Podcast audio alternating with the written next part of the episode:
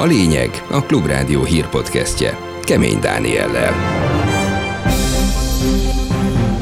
Árfigyelő adatbázissal küzdene a kormány az árdrágítók ellen. Ezt én inkább egy politikai lépésnek gondolom. Ismét a választási törvényt módosítja a Fidesz, ezúttal a kampányfinanszírozások miatt. Szinte várható volt, hiszen megszokott, hogy amikor ellenzék bizonyos fajta sikereket tud felmutatni, akkor a hatalom ezt a lehetőséget igyekszik elnyírni. Hosszú idő után végre módosíthatják a Kreszt, az elektromos rollerek, ezután két külön kategóriába kerülnek át. Akár 25-tel, akár ennél gyorsabban tudnak menni, kéne valamilyen koncepció ahhoz, hogy hogyan lehet ezt betartatni, ezt a szabályt. És megint átlettünk verve, szép beltetés volt a múlt heti tavaszi időjárás, a következő napokban hidegebb és csapadékosabb idő várható. Ez a lényeg a Klubrádió hírpodcastja 2023. március 27-én. Jó napot kívánok, most a hírek jönnek részletesen. Online árfigyelő adatbázis létrehozására készül a kormány az infláció és a drágulás letörése érdekében. Ez derül ki a Gazdaságfejlesztési Minisztérium közleményéből. A projekt kivitelezéséért már hétfőn közös munkacsoport alakult. Az árfigyelés a tervek szerint első körben a kiskereskedelmi szektorban megjelenő élelmiszer típusokra fog összpontosítani.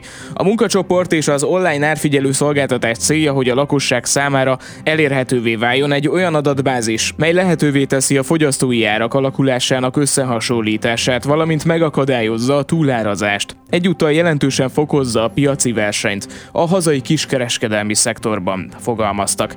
Az árak alakulását ugyanakkor már jelenleg is számos cég, köztük a kormányzat szereplői is monitorozzák, ezért Raskó György agrárközgazdász szerint ez csak egy politikai, ha úgy tetszik propagandafogás megvannak azok a kutatóintézetek, a Nielsen-től kezdve a Marketing Kft. Sőt, hát van agrárgazdasági kutatóintézetnek a piacfigyelője, ami heti rendszerességgel figyeli például az élelmiszer piacon, mi történik a zöldséggel, hússal és egyéb más termékekkel. Úgyhogy ezt én inkább egy politikai lépésnek gondolom. Magyarországon bizonyíthatóan az inflációt a kormány maga szándékosan gerjesztette. Nem tudom másként értékelni a dolgot, csak annak, hogy egy kormány propaganda fogásról van szó.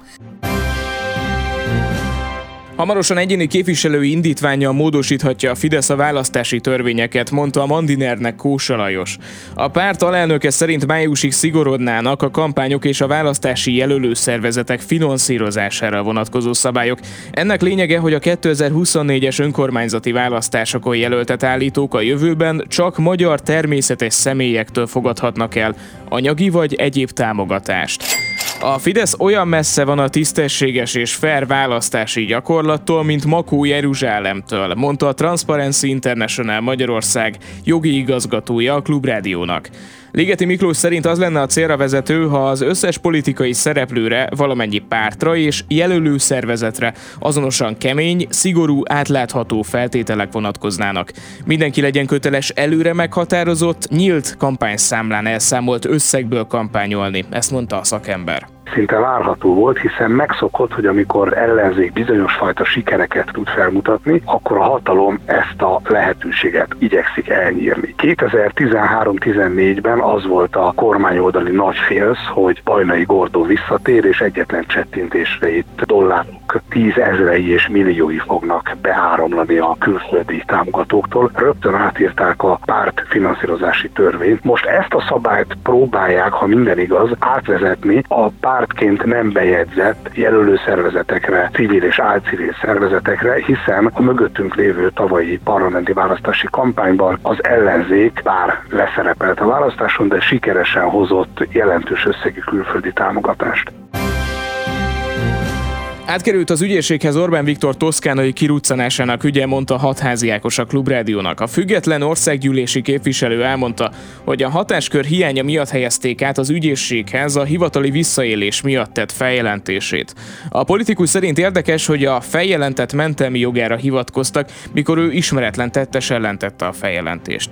Miután azonban egyelőre csak azt lehet tudni, hogy valaki Orbán érdekében hivatali visszaélést követett el, előbb nyomoznia kellene a rendőrség sebességnek. A BRFK azonban erre nem volt hajlandó, így megnevezte Orbán Viktort. Kaptam egy levelet, hogy a budapesti rendőrfőkapitányság áttette a feljelentés elbírálását a budapesti regionális nyomozóügyészségre, és azzal indokolta, hogy mivel az általam feljelentett személy Orbán Viktor, ő neki meg mentelmi joga van, ezért oda kell áttenni a nyomozást. Ez azért vicces, mert én ismeretlen tettes ellen tettem feljelentést. Igaz, hogy én is azt gondolom, hogy valószínűleg a miniszterelnök az, aki hivatali visszaélést követett el, amikor eltérített a repülőgépet, tehát meghagytuk azt a lehetőséget az ügyvéd úrra, hogy hát lehet, hogy mégsem ő volt, hanem valaki a stábjából, vagy valaki a katonák közül akar kedveskedni a miniszterelnöknek, és ezért ismeretlen tettes ellen tettük a feljelentést.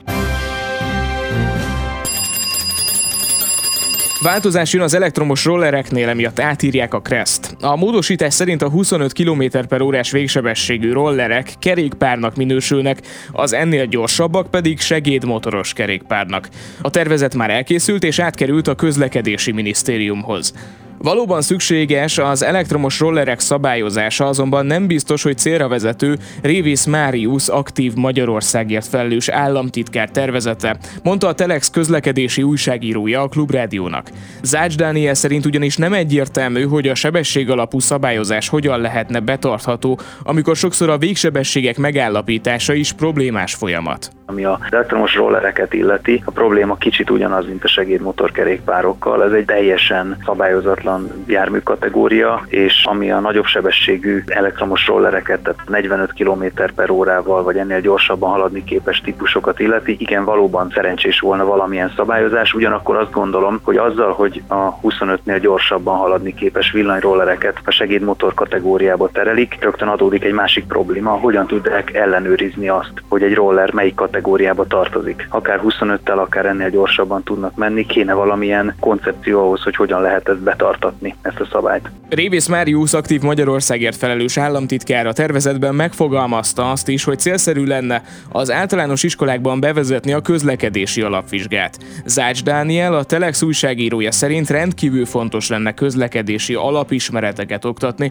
az általános iskolákban azonban a vizsga kevésbé fontos. Nem a vizsga felől közelíteném meg a közlekedésre nevelést természetesen, hanem magát az oktatást tartom nagyon fontosnak, és Nyugat-Európa számos országában oktatják a közlekedést az általános iskolásoknak, és ez rendkívül fontos is, hisz ez a korosztály kezd el önállóan iskolába járni, vagy akár járművet használni, kerékpározni, és hát nagyon sokan még az idősebbek közül sincsenek tisztában a legalapvetőbb közlekedési szabályokkal, és hát egy veszélyeztetett korosztályról beszélünk, ami a kezdő önállóan közlekedőket illeti, úgyhogy én mindenképpen fontosnak tartom, hogy valamilyen módon közérthetően, akár játékosan oktassák őket a közlekedésre. A vizsga az szerintem kevésbé fontos.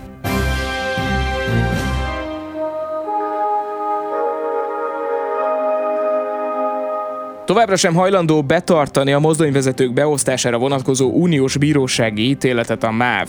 A mozdonyvezetők szakszervezete még 2021-ben indított pert a közlekedési társaság ellen, mivel véleményük szerint a járművezetők beosztása nem biztosít elegendő pihenőidőt a dolgozóknak, ezért a közlekedés biztonságát is veszélyezteti ez. Az Európai Bíróság igazat adott az érdekképviseletnek, elmozdulás viszont a beosztások terén továbbra sem történt. Basi Balázs érdekképviseleti vezető emlékeztetett, hogy valójában már 2020. szeptemberében elkezdték az egyeztetési folyamatot a MÁV starttal, elmozdulás viszont azóta sem történt, ezért hamarosan újra bíróságra mennek. A Miskolci törvényszéknek a bírája előzetes döntéshozatali eljárást kezdeményezett az Európai Bíróságnál, és ennek lett egy ítélete idén március másodikán, amelyik teljesen egyértelműen és világosan beszél. Ez azt jelenti, hogy a heti pihenő idő pihenők előtt a napi pihenőidőt is ki kell adni a mozdonyvezetőknek. Írtunk egy levelet a más tartnak, és felszólítottuk őket arra, hogy akkor ennek megfelelően végezzék el a munkaidőbeosztásokat már április hónapra, de hát természetesen a más tart nem tette meg ezt. Azt mondta a más tart ZRT, hogy mindent a jelenlegi hatályos magyar törvények alapján tett. Szinte teljesen leállt közben Németország közösségi közlekedése a két legnagyobb szakszervezet sztrájkja miatt. Nem járnak a buszok, villamosok, metrók, vonatok és a repülők. A szakszervezet a megélhetési válság miatt magasabb béreket követel. Úgy látni, hogy ez lesz az elmúlt évtizedek legnagyobb munkabeszüntetése. A sztrájkot a mai bértárgyalások folytatására időzítették. Csúnyán átvert minket az időjárás a múlt héten. Ez a szomorú hírem van így a mai podcast végén. Az érzéseimet pedig ezúttal is dalban mondom el. Megbántottak, most már nem bánom. Az időkép közlése szerint ugyanis hiába az elmúlt időszak napos meleg időjárásra, ma a kékestetőn például havazni kezdett. Persze Budapesten sem jobb a helyzet, mert ha kimegyünk, azt tapasztalhatjuk, hogy Csepereg az eső,